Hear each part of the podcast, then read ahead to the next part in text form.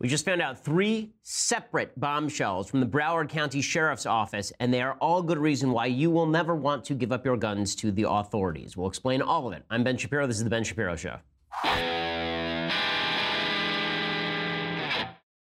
If the reports that we are now reading from CNN are true, this is the most shocking law enforcement failure in modern American history, and it is not close. I'm going to bring you all the news about what's going on out of Broward County. Just shameful, shameful, horrifying nonsense. Um, but first, I want to say thank you to our sponsors over at Movement Watches. So, you know how much I like my movement watches. I have two of them. They are fantastic. They are top notch. They are clean. They look good. They are cleanly designed. They last. When my son beats the crap out of them, they, they work just fine the next day. They are fantastic all the way through. They've come pretty far from being a bunch of crowdfunding kids working out of a living room. They've introduced a ton of new watch collections for both men and women, but they've also expanded to sunglasses and fashion forward bracelets for women as well. I've bought one of these watches for my wife.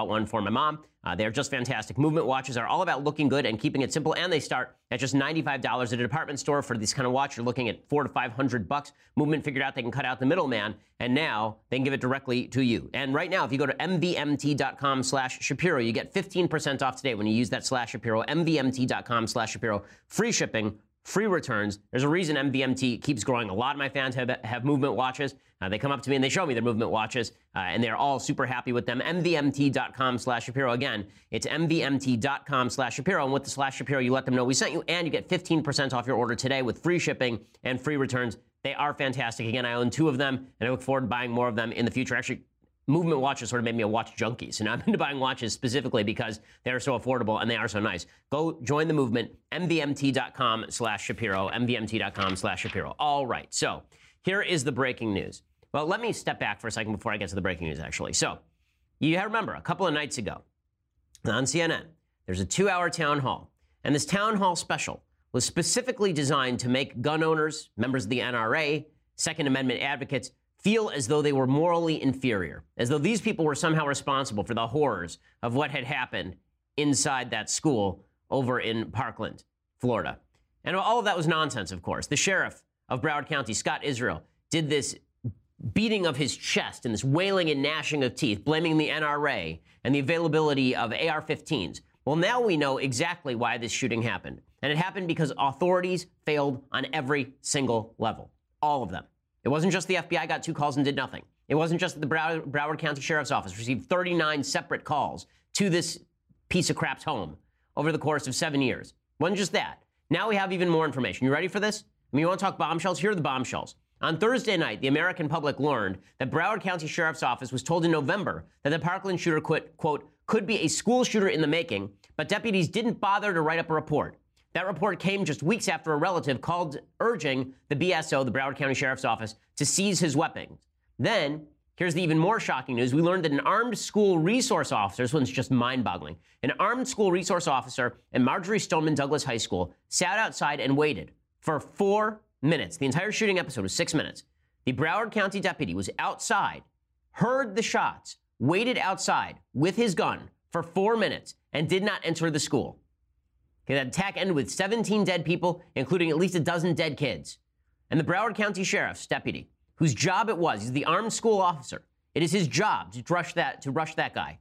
He sat outside and he didn't do anything. He sat outside and did nothing. We also know, by the way, that the school's the school's tape the school's security mechanism was tape delayed. So whatever they were seeing on the cameras was 20 minutes, running t- 20 minutes behind. So this guy was sitting outside, but apparently he heard the gunshots and he did nothing. Even the Broward County Sheriff himself, Steve Israel, acknowledged this yesterday in a press conference. Shocking stuff. Here is what Israel had to say. Scot Peterson was absolutely on campus this, eh, through this entire event. He was armed, he was in uniform. But what I saw was a deputy arrive at the west side of Building 12 take up a position, and he never went in. And he never went in.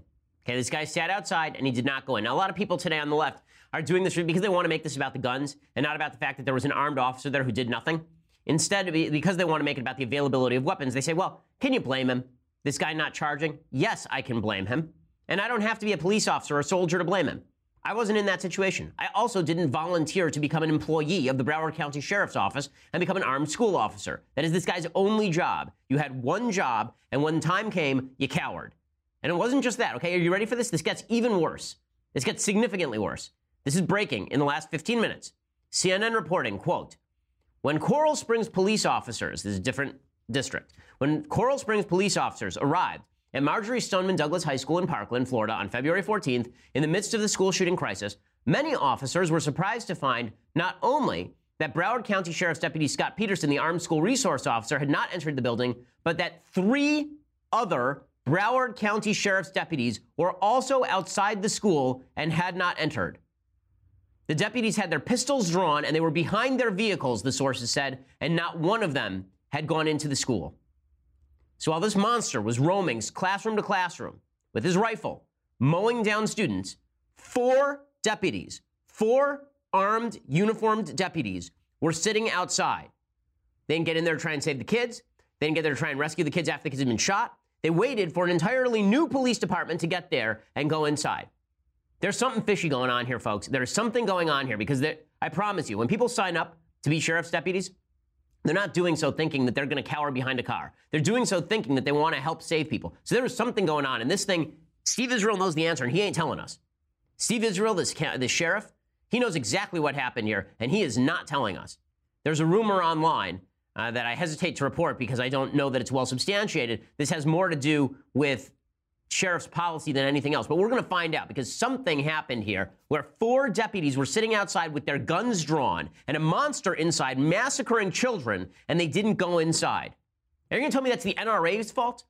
You're going to tell me that's Dana Loesch's fault? You're going to tell me that's my fault living in Los Angeles with my guns in my safe? You're going to tell me that's the fault of 100 million gun owners who weren't there, many of whom would have rushed the shooter and tried to do something, just like what happened in the, uh, in the Texas church shooting? Where an armed citizen took down the bad guy. That guy was just an armed citizen, did a hell of a lot more than any of these cops did in Broward County. This is insanity. And I'll tell you something that's even more insane. Here's something that's even more insane. Again, remember, just a couple of days ago, it was this schmuck, Steve Israel, who was standing on stage amidst a bunch of the citizens from Broward County and shouting at Dana Loesch and telling Dana Loesch that it was her fault that all this had happened, that it was the NRA's fault that all this has happened, virtue signaling and posturing about how we just need to get guns out of the hands of bad people. Well, the guns were in the hands of the right people, but they didn't do a damn thing, according to CNN. This is the worst law enforcement failure in modern American history. 17 dead people because there were cops waiting outside who didn't go in there. And here's the thing that's amazing about this, okay? So I ripped on the CNN special because I thought that it was a, an emotional setup. I think that it was, it was an emotional setup. It was specifically designed to destroy the, the proponents of Second Amendment rights. It was, I thought, disreputable. I thought it had no news value.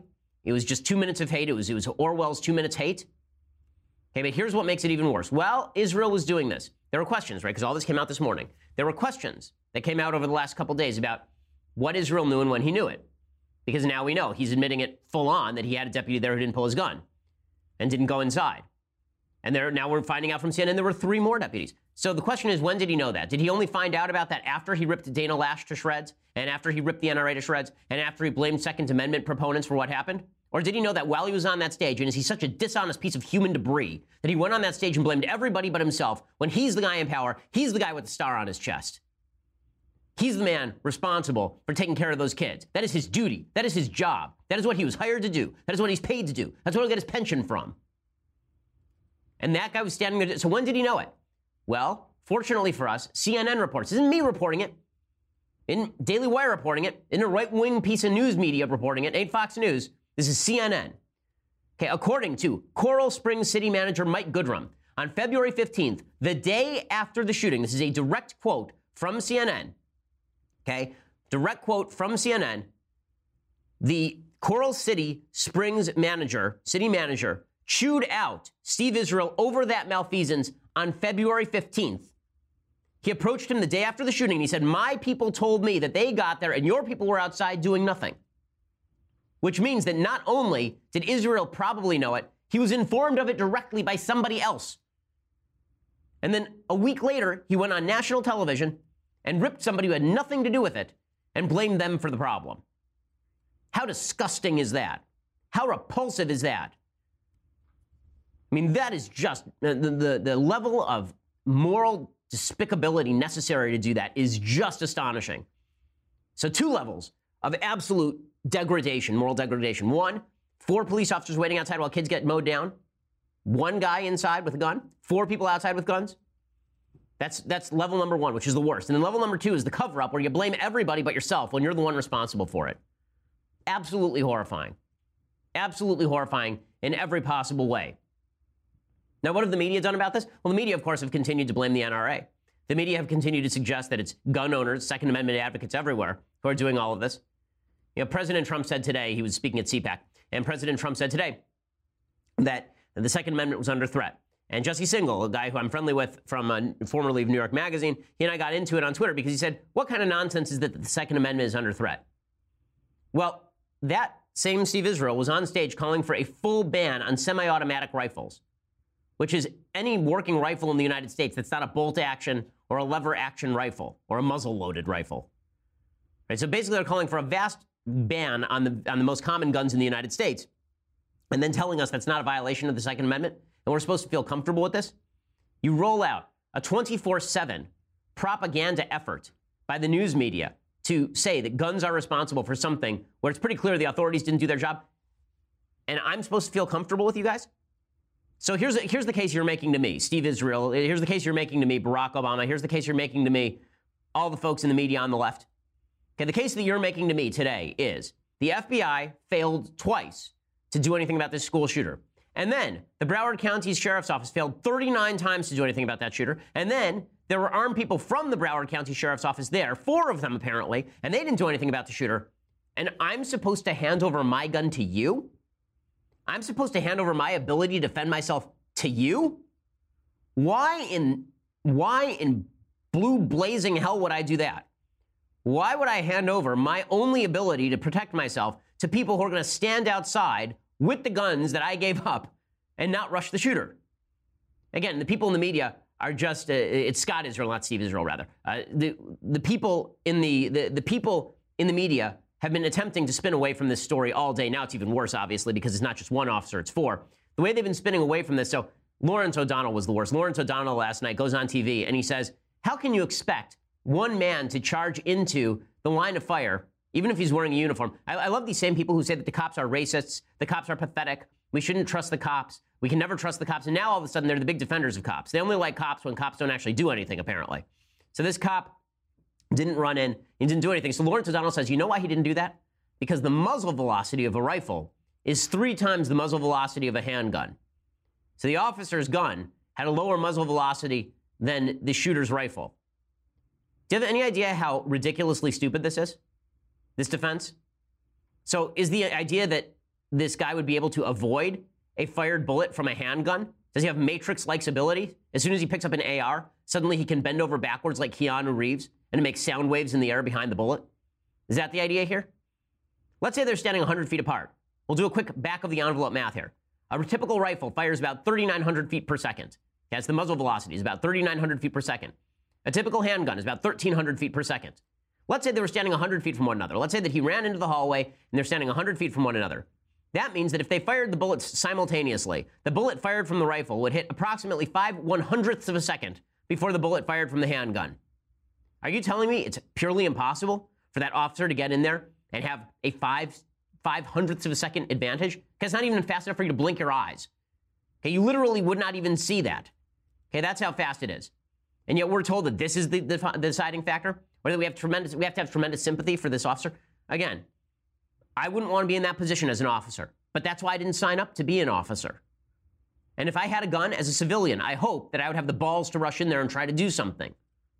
But if you're going to make the case that the government should have the only authority to stop mass shooters. If you're trying to make the case that we shouldn't arm teachers or we shouldn't arm private security guards or that citizens shouldn't be armed, you're going to have to do better than that. You're going to have to do better than that. But who's really to blame on all of this? Who's really to blame? According to the media, of course, it's, it's always Republicans. It's obviously Republicans who are a problem. So the, the boycotts are now beginning against the NRA. So even though we've learned in the past 48 hours that the authorities failed on every single possible level multiple times, Who's getting blamed? The NRA. So a bunch of folks on the left are now going to people who have business deals with the NRA and urging them to cut off the business deals. So Enterprise Rent a Car announced today that they would end the discount that they have for NRA members, which is a business deal. Enterprise Rent a Car tweeted, Thank you for contacting us. All three of our brands, this would be Enterprise, Alamo, and National, have, enter- have ended the discount for NRA members. This change will be effective March 26th. Thank you again for reaching out. Kind regards, Michael. So there we are. Now it turns out that we're gonna, as our corporations are going to be pressured to blame gun owners, law-abiding gun owners, for members of the NRA for this. Remember, if the NRA played any role in these shootings, the most role the NRA played in these shootings was having shooting classes for Jay JROTC students and also training the guy who took down the, the shooter in Texas. Not one of these shooters has been a member of the NRA, not one. And yet the NRA is being blamed for this, and Scott Israel is not. Just amazing. It wasn't just Enterprise, by the way. Hertz came out, and they've said now they're going to disassociate from the NRA. Now, listen, we'll get to the NRA in a second and how the NRA has handled this because I don't agree with everything that was said yesterday at CPAC. I was at CPAC. It was wonderful. Thank you for coming. It was great to see all of you. I had a blast talking to all the, the students and the young people. And uh, I think I, I hope I said some, some important things to the media about how they've treated people who are gun owners and what they can do to help stop the spate of mass shootings. But uh, I don't agree with everything that Wayne LaPierre or even Dana, with whom I'm good friends, uh, said yesterday at, at CPAC. But the media's drive to blame this on gun owners is just insane. So Trevor Noah, the execrable host over on Comedy Central, the least funny man in America. I can safely say that because Samantha Bee is the least funny woman in America. So he's the least funny man in America, Trevor Noah. Uh, and he says that Marco, he, he mocks Marco Rubio because Marco Rubio went to this CNN show trial where people were baying for the head of Marco Rubio and baying for the head of Dana Loesch. Apparently, they were calling her a murderer.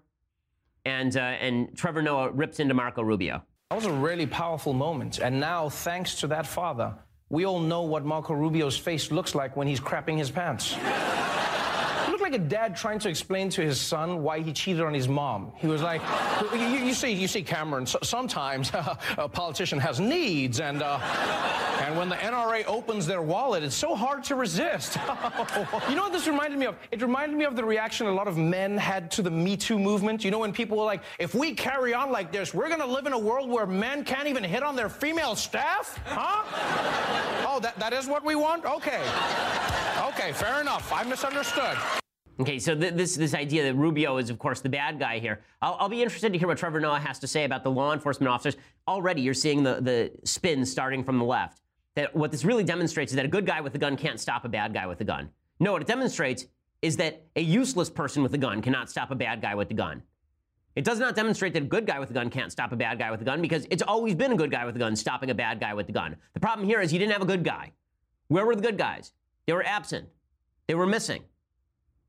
And the media treatment here is so egregious. It's so egregious. And again, they just keep hosting these students to go on there. And the ones who they keep hosting are, of course, the ones who are the, the biggest advocates for, for gun control. Uh, there was one Parkland student who was, uh, he, he was, um, this is the one of Zeif, actually, the next, the next clip, uh, where he was talking about Trump and suggesting, of course, that Trump listens to people like the NRA who are putting blood money in his pocket. I wonder how, how Samuel Zeif's parents voted for county sheriff in Broward County, actually. Uh, here, but here's Samuel Zeif blaming Trump for, for the NRA giving him money or some such. Everyone saw on his note card it said, I hear you. And I think he did hear us, but he wasn't listening to us, mainly because he only listens to people putting money in his pocket. In this case, blood money. My friend's blood. A lot of my classmates' blood. And it's I don't think we're going to get far with him right now. The NRA does not have blood on its hands. To use this kind of language, as I said yesterday at CPAC, is despicable and vile.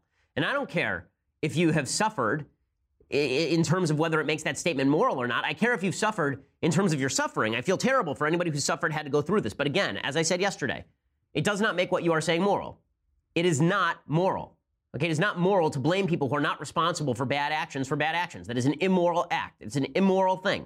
Now, I want to take a, a quick note here uh, before I move on. And I do want to debunk something that's been going around. So there's been a lot of talk about CNN scripting the people at the town hall. Now, CNN was biased in that town hall. They knew full well that this was going to be a crowd baying for anti gun measures. They knew that these people were going to mistreat Rubio. They knew that these folks were going to mistreat Dana Loesch. They knew that there was going to be screams. They didn't do anything to shut it down. They knew that all the people who were asking questions were going to be anti gun advocates. They knew exactly how this was going to go. I know this because I know people at CNN. Okay, they knew exactly how this was going to go. But the notion that this was all scripted, that all these students were told what to say by producers at CNN, that is not so true. So the, the right wing media, I think, have, have suggested something that isn't true, and I want to point that out. What probably happened is that these students were asked to boil down their questions into little pieces of paper that they could read. Now, is there a bias to that? Clearly there is, because Cameron Kasky, the student who castigated Rubio on stage and said to him that he was like the Parkland shooter himself, which is, again, just morally deficient in every possible way. That, that was allowed to go on for minutes at a time, but some of the pro gun students were told to basically condense their questions into the smallest soundbite. So there is a bias. But the bias does not extend to CNN producers were actually writing out the questions for the students. There's not any clear evidence of that at this point. Jake Tapper says that this is normally how it's done. Uh, and uh, from what I've seen at other town halls, that's not a surprise. Okay, so I want to get to the NRA response to this now. And the NRA response to this uh, has been some good and some bad. So first of all, I let Dana Loesch speak for herself. So Dana, as I've said before, is a friend of mine. I'm going to try and put my biases uh, aside here because I like Dana. I think she's a nice gal. Um, and and talk in all honesty about the the NRA response. So Dana was at CPAC yesterday, and she was talking about what happened at the CNN town hall. And here's what she had to say. You heard that town hall last night. They cheered the confiscation of firearms, and it was over 5,000 people. I had to have a security detail to get out. I wouldn't have been able to exit that if I did not have a private security detail. There were people rushing the stage and screaming, burn her. And I came there to talk solutions, and I still am going to continue that conversation on solutions, as the NRA has been doing for before I was alive. Okay, so that story is confirmed by the fact that you can actually hear in the audio. We played it yesterday. People shouting out at her that she's a murderer while she's on stage. And Jake Tapper, nobody at CNN, stops it and says, Guys, calm down. We're trying to have a discussion here. Instead, it just continues. And Jake has said online, Well, I didn't want to. I didn't want to tell people what they could feel. It's not a matter of telling people what they can feel. It's a matter of providing good news stuff, right? It's a matter of good, providing good news content. It's a matter of ensuring that you are not just doing a propaganda special, and CNN failed in that. I mean, I've never seen a propaganda special quite like that on national TV. Now, Dana, in response to this, said something that I think is not true and I don't think is useful or good. She said that many people in the media love mass shootings. Now, maybe what she meant by this is that there are people in the ratings bureau who look at the ratings they say, look at our ratings today. They're really great. But if what you meant by this is that people in the media are fine with mass shootings uh, or want to or, or, are happy about mass shootings, uh, then that, of course, is not true. She should have been a lot more specific in her language here. She said at CPAC yesterday, a lot of folks in the media love mass shootings. Now, I will say again, I think there are people in the media who use mass shootings as a lever for their favorite politics. But I don't think anybody in the mass media is sitting around going, God, I hope 15 kids die today at a school. I think that's, that's a slander on members of the media. And I say that because I think the media have been slandering me. I think the media have been slandering Dana. I think the media have been slandering everybody on the right by suggesting that we have bad motivations, that we don't care when kids get shot. So I think it's silly for us to suggest people on the left don't care when kids get shot. We cannot have a good conversation, a useful conversation in this country if we keep saying the other side doesn't care when kids get shot. If you really believe that your political opponents are such evil human beings that they don't care when kids die, we can't have a conversation at all. It's the end of our country. There will be a civil war. If you actually believe the person who lives next door to you doesn't care if your child dies in a bloody hail of bullets, then you're going to be much more likely to pick up a gun and go after that guy. Let's just put it that way. Here's Dana saying this yesterday at CPAC. Now, I'm going to say something that some people are going to say is controversial. So I'll say it really slowly so all the people on the platform in the back can hear me loud and clear. Many in legacy media love mass shootings. You guys love it. Now, I'm not saying that you love the tragedy, but I am saying that you love the ratings. Crying white mothers are ratings gold to you and many in the legacy media in the back. Okay, but the suggestion here is that they care more about their ratings uh, than they do about the dead kids. I don't think that's right. I don't think that's right. Listen, I think they care too much about their ratings. I ripped them from the stage yesterday suggesting that they should put their morality ahead of their ratings and stop showing the names and faces of the shooters. But I wouldn't suggest that they actually like the shootings. that they actually want the shootings to happen. Like that, that I don't think is appropriate. Wayne LaPierre from the NRA did this too. Again, I think this doesn't actually serve the NRA's interest. What the NRA should be doing right now is saying, listen, we want to stop this stuff as much as you do, and it's insulting and disgusting when you suggest that we don't. But to reverse the charge and suggest that people in the media actually like the mass shootings, it's too much. Wayne LaPierre did the same thing yesterday. Again, I don't think this is the smart move. The elites don't care not one whit about America's school system and school children. If they truly cared, what they would do is they would protect them. For them, it's not a safety issue, it's a political issue. Okay, so again, uh, this is this is a mistake. Uh, it's a tactical mistake. It's a moral mistake, and you're getting it from the other side. So now you have both sides screaming at each other that they're the worst people on earth. Keith Ellison, of course, comes out and he says that Wayne LaPierre has blood on his hands. This is the shtick that the entire Democratic Party has fallen into.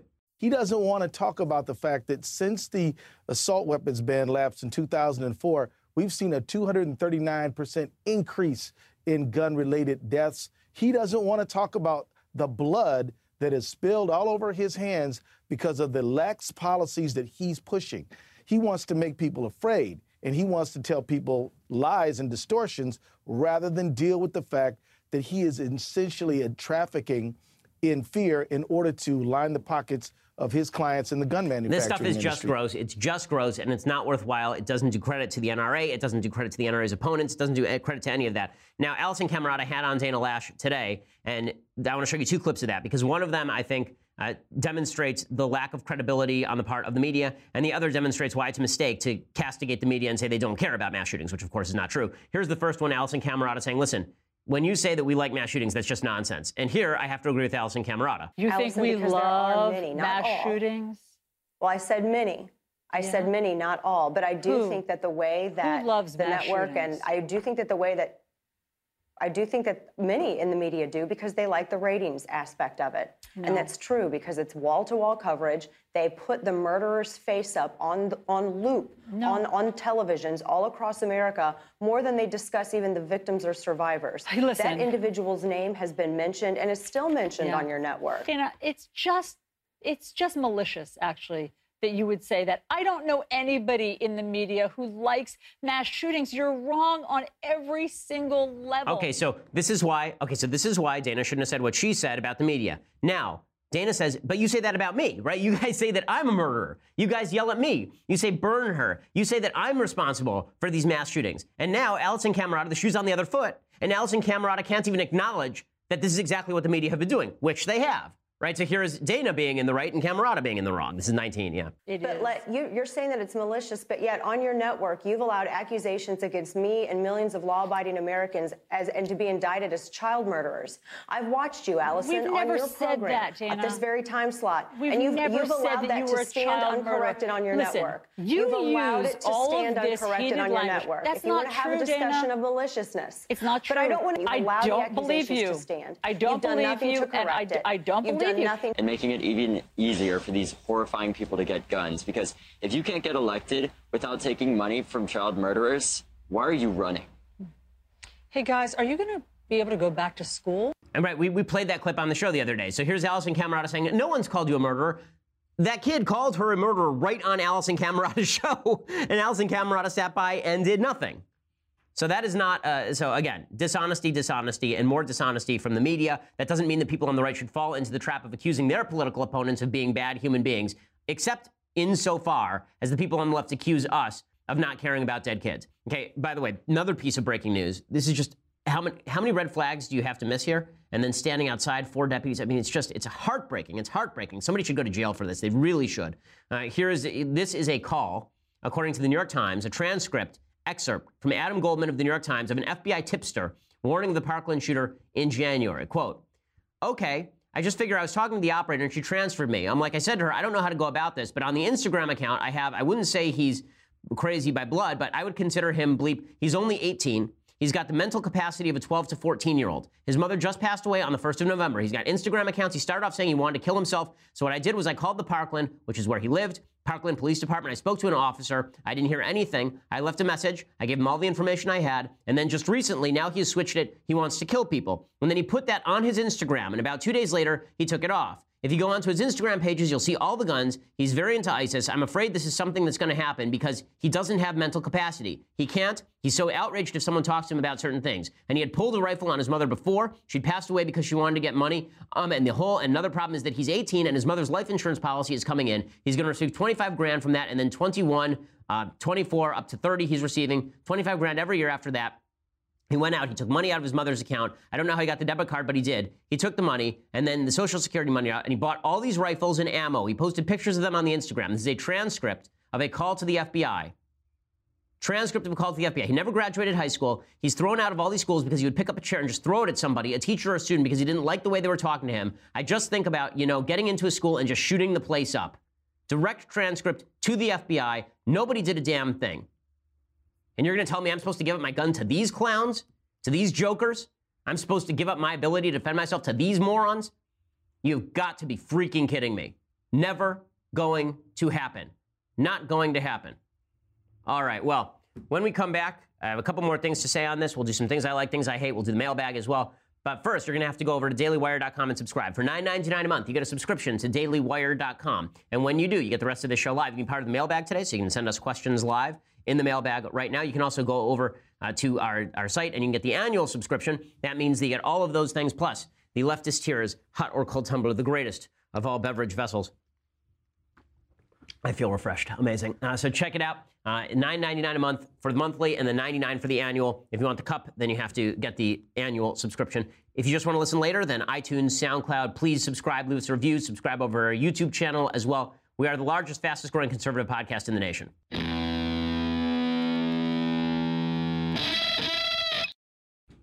Alrighty, so um, you know what? Let's just go right to things I like, things I hate in the mailbag because uh, I, am all honestly, I'm, I'm, emotioned out at, at, this point. I'm not, I'm not one to, to be uh, to, to, run on feelings. Uh, it's not that that's what that's not the gas that I usually have in my tank. But um, this has been such a disturbing, upsetting, pathetic week for the country. Really, a terrible week for the country. The last week and a half, the way that Americans are treating each other and seeing each other, it's really heartbreaking to watch. So uh, let's just go to the mailbag and say, so first let's do things I like and things I hate. So first, things I like. So there's a movie uh, that came and went and wasn't really seen by a lot of folks called Thank You for Your Service with Miles Teller. Uh, I really like Miles Teller a lot as an actor. It's basically a, a new version, I would say, of The Best Years of Our Lives, which is one of the great coming home from war movies of all time. Best Picture 1946. Uh, this one is not that, but it's about three soldiers who are coming home from war in Iraq, and they all three have serious PTSD uh, and how they have to deal with it. Here's a little bit of the trailer. I rode shotgun in the lead Humvee, and I looked for bombs. Stop the truck. You don't see the bomb unless they want you to. What you got? I don't see nothing, man. You don't see it. He feels it. Okay, so the, the movie is is pretty gritty. Um, it's uh, it really doesn't focus too much about what happened in Iraq. It, it focuses a lot more about the the adjustment home and how there's a, a lot of the veterans who are falling through the cracks, which certainly is true. Um, I guess it's a little bit hard on the military, but uh, I, as somebody who's never been through this, uh, I can't really say that uh, that that's for sure. Uh, whatever it is, uh, anything that that helps propel uh, more money to the VA, more resources to soldiers who are coming home from war. I'm very much in favor of. Hopefully, it's as accurate as possible, of course. Okay, time for a quick thing that I hate, and then we'll get to the mailbag. So, the thing I hate today is uh, the movie Ladybird. So, everybody loves this movie. I know Mathis loves this movie. I know Moles like this movie, which is one reason to hate it. Um, but the movie Ladybird is getting all sorts of plaudits because Greta Gerwig is a first-time director, and apparently, if you're an actress and you can also do a, plot, a plausible job of direction, then we think that you're the greatest thing that ever lived. This movie I thought was extraordinarily twee. Uh, twee is just a, a word meaning kind of cutesy, uh, too cutesy by half. Uh, all of the dialogue is overwritten. Uh, it's uh, you know the, the, performances are are good all around, but every beat of the movie is predictable. There are a bunch of threads that are just left hanging for no reason, uh, and the the theme of the movie is actually nice, right? I, I, like it in spite of the theme of the movie. The theme, theme of the movie is there's a girl who's basically obnoxious. Uh, she's an atheist. Uh, she is pro-abortion, and over the course of the movie, she learns that she should be less obnoxious. That's essentially the plot. Uh, Sonny Bunch at the Weekly Substandard, I think, put this well uh, in the Free Beacon. I think that he put this well. He said this is basically an hour and a half long version of Roseanne, except filmed a little bit nicer. Uh, and that's basically right. The mom's kind of you know the tough talking, uh, but but truthful one, and the dad is the pushover, and the girl's a pain in the butt. Uh, so you know, if it's your cup of tea, enjoy. It was not mine. Uh, I didn't think that it was any great shakes. The fact that it's nominated for Best Picture, I think, is a little bit weak. They should have nominated for sure the Florida Project, which is not nominated for Best Picture. They should have nominated that. They should have left this off the list instead. Um, but yeah, we'll show you a little bit of the preview, I suppose. I hate California. I want to go to the East Coast. I want to go where culture is, like How New in the York, world did I raise such or at least snob? Connecticut or New Hampshire, where writers live in the Get woods. Get into those schools anyway. Mom, You should just go to City College. You know, with your work ethic, just go to City College and then to jail and then back to City College and then maybe you'd learn to pull yourself up and not expect everybody to do everything. Lady Bird, is that your given name? Yeah. Why is it in quotes? I gave it to myself. It's given to me by me. Lady Bird always says that she lives on the wrong side of the tracks, but I always thought that that was like a metaphor. But there are actual train tracks. Okay, so here's the good news about the preview. You just saw every clever line in the film. Uh, so most of the cleverness in the film is actually in that in that two two minute segment right there, that one minute segment.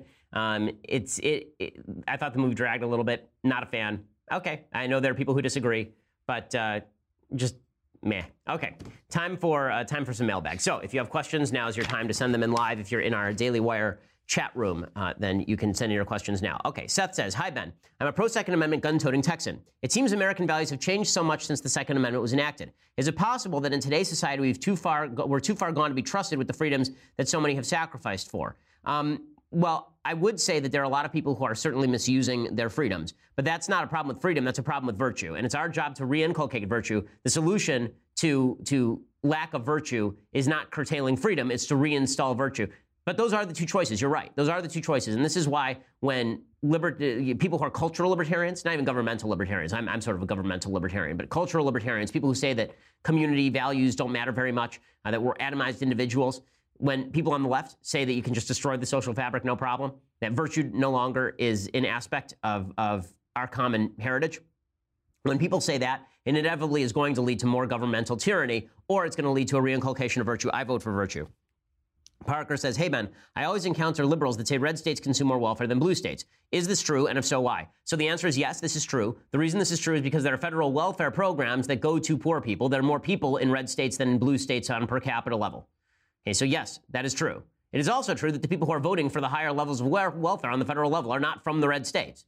So if the people from the blue states are whining about this, maybe they should stop voting for all the welfare programs. We could start there. James says, Ben, I keep hearing conservative advocates of mental health reform suggest the idea of bringing back the ability to involuntarily commit people deemed unfit and dangerous to society. What are your thoughts on the potential abuses of such a practice? How would you suggest protecting against them so as not to put individual liberty at risk in a similar fashion to overly restrictive gun control laws, enforcing punitive measures against law abiding citizens? This is a great question.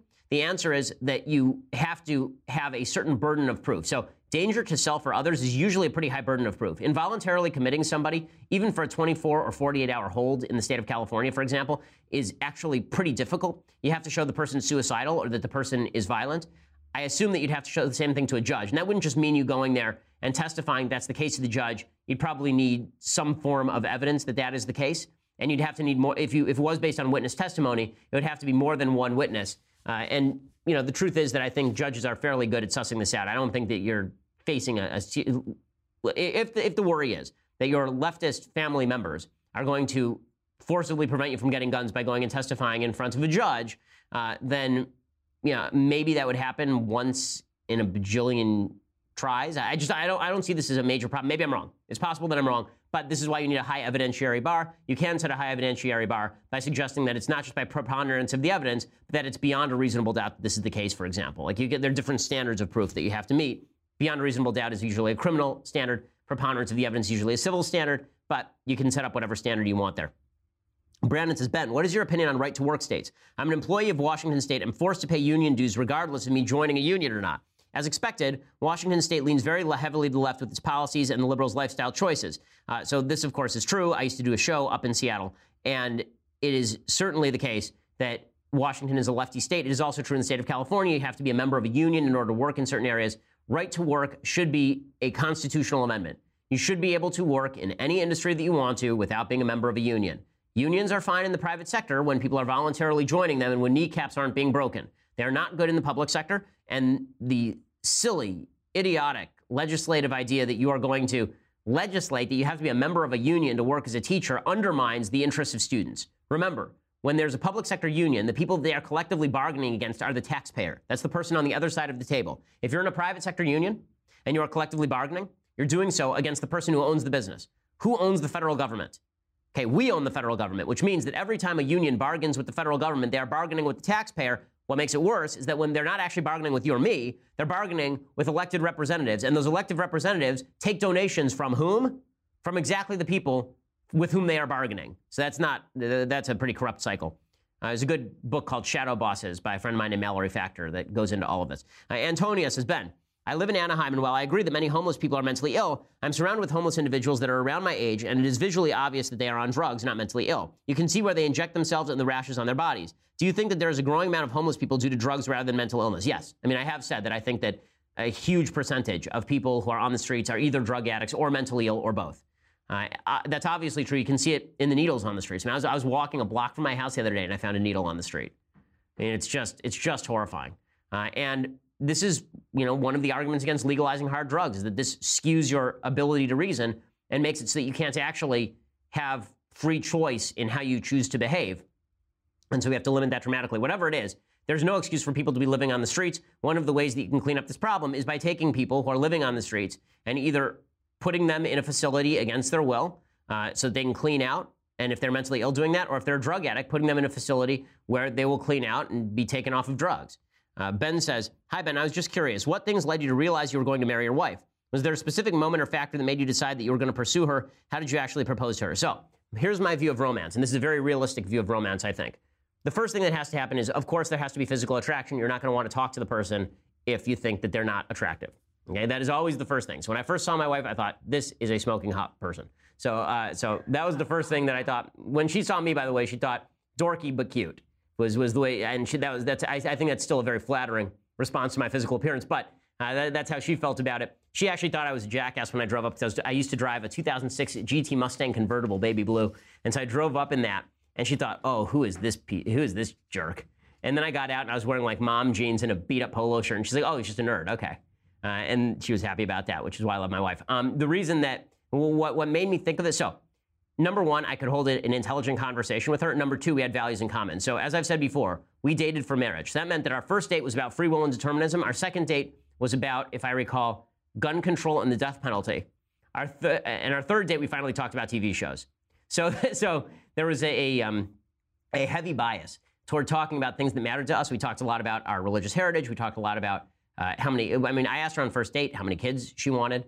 Right? This is the difference between dating for marriage and dating to just date. Now, in the Orthodox community, you're typically dating for marriage because you can't date for sex because that's not something you're supposed to be doing. So that means that you actually have to date for values, which I think is a good thing uh, as a general matter. Uh, and as a specific matter, actually. Anne says, Dear Ben, I've been enjoying you in the Daily Wire for the past six months. After the crazy election, I started taking the Hillsdale College Constitution 101 online, being frustrated when politicians, MSM, and people toss around tidbits of the Constitution to suit their agenda. What I've discovered is very few people understand or have truly studied the Constitution. I know it's true for me. My question is about executive orders. When, how, and what is the criteria for their use? Seems since FDR it's been used regularly and may be out of control. The answer is yes, it has been used regularly, and yes, it is out of control. So, Executive orders have existed since George Washington, but what an executive order was designed to do is there was a piece of legislation and it would say, we direct the president to go and impose this law. And so the president would then write an order to like the three people who worked for him, because it's a very small executive branch, and say, you three people are authorized to go do it. Right? So it was just a question of filling in a gap that the law left. But the law had a mandate that the executive was to do that. Now the executive does things like President Obama saying he's not going to enforce the law with DACA, which is unconstitutional or the President of the United States going into war on the basis of an executive order where he doesn't have the authority to do so. So that is that is, you know, absolutely an, an overreach on the part of, of the, uh, the executive branch. Matthew says, You have said it's dumb to get the rights at different ages, such as how to buy alcohol, you must be at least 21 but 18 to vote. Do you believe the minimum age to be president should be lowered? Not really. Not really. I think that maybe it should be heightened, actually. When, when the minimum age to be president was 35 years old, the average life expectancy in the United States was probably 50 you know, 55. Uh, so 35 was probably the equivalent of 50 in our society. Uh, so when uh, in an age when people who are 26 years old are still on mommy and daddy's insurance and live at home and aren't married and have no kids, uh, no, I don't think we should necessarily lower the age to be president. I wouldn't want, uh, I, I, wouldn't want, uh, like right now, if one of these kids from Parkland were to run against Trump, that kid might win. That seems not like a great idea to me because I don't, I don't even. The standards for our presidency are so low already. Do we need to lower them any further? We just had an election between Donald Trump and Hillary Clinton. Is this something we, is this what we want to do?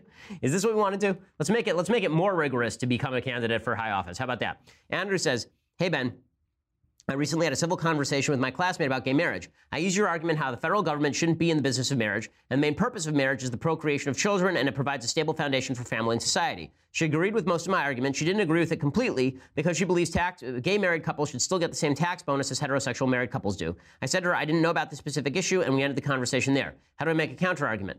Well, if she already accepts the idea that the federal government only has an interest in marriage because of raising families and children, then why should there be a federal tax benefit that that accrues to you because you're sleeping with someone with whom you're incapable of having children naturally? That doesn't seem to me to make a whole hell of a lot of sense. I don't think there should be tax benefits for any of this stuff, by the way. Um, I, I, think that the, the government discriminating in favor of certain couples and against other couples just seems like a fool's errand at this point. I don't think anybody is having more kids based on the tax benefits. That doesn't seem realistic to me. Um, but the idea is that if you if the government is going to confer advantages based on what it gets out of the deal, the government gets a lot out of the less out of the deal from from gay couples than it does from straight couples in terms of childbearing and rearing, obviously by statistics, uh, and that will always be true no matter what because people like having sex, and when straight people have sex, there's a chance of a baby, and when gay people have sex, presumably with each other, there is no chance of a baby. Just sorry about the biology, folks. That's the way it works. Okay, final question. Eric says, "Dear Mr. Shapiro." As a father with a young daughter enrolled in my local New Jersey school district, I was so upset by the media's handling of the Parkland school shooting that I subscribed to Daily Wire today as a way to fight back. Well, I appreciate it. Thank you. Um, is there more I can do? Would you say my money helps conservatives like ourselves fight the disinformation being spewed on a daily basis? I mean, I hope so. That's what we do on a daily basis. Uh, I think that there are a lot of people joining the NRA for particularly this reason. I don't think that's a, terrible idea at all. Uh, I think you should go and talk to your local school district about the safety measures that are actually being taken on campus. Uh, but yeah, I mean, this is a this is a real public opinion battle that's being waged right now. And every little bit helps. So we appreciate everybody who's joining up for the memberships. We couldn't do the show without you. So here's a hard pip for uh, a hard pitch for becoming a subscriber. The reason we can do this business every day is because you you support us. So please go over and subscribe right now at dailywire.com. Okay, we will be back here on Monday. Try not to ruin the country further in my absence. It's already bad enough. So please, just have a let's have a safe, quiet, as happy as we can weekend, and we'll be back here on Monday. I'm Ben Shapiro. This is the Ben Shapiro Show. The Ben Shapiro Show is produced by Mathis Glover, executive producer Jeremy Boring, senior producer Jonathan Hay. Our technical producer is Austin Stevens, edited by Alex Zingaro. Audio is mixed by Mike Coromina. Hair and makeup is by Jesua Alvera. The Ben Shapiro Show is a Daily Wire Forward Publishing production. Copyright Forward Publishing 2018. We'll get to more on this in just one second first. Pure Talk believes in American values, and that free should mean, you know, like free. So when you switch to Pure Talk today, you'll get a free Samsung 5G smartphone. There's no foreign line requirement, no activation fee, just a free Samsung that's built to last with a rugged screen, quick charging battery, and top tier data security. Qualifying plans start at just 35 bucks a month for unlimited talk, text, 15 gigs of data, and a mobile hotspot. Pure Talk gives you phenomenal coverage on America's most dependable 5G network. It's the same coverage you know and love, but for half the price of the other guys. The average family saves almost $1,000 a year. So, I challenge you to choose a company that actually doesn't hate your guts and shares your values. Let Pure Talk's expert U.S. customer service team help you make the switch today. Go to puretalk.com slash Shapiro to claim your eligibility for your free brand new Samsung 5G smartphone and start saving on wireless today. Again, go to puretalk.com slash Shapiro to switch to my cell phone company. I've been using them for years. They're fantastic. You'll love them as well. Go to puretalk.com slash Shapiro and claim your eligibility on that free brand new Samsung 5G smartphone. Start saving.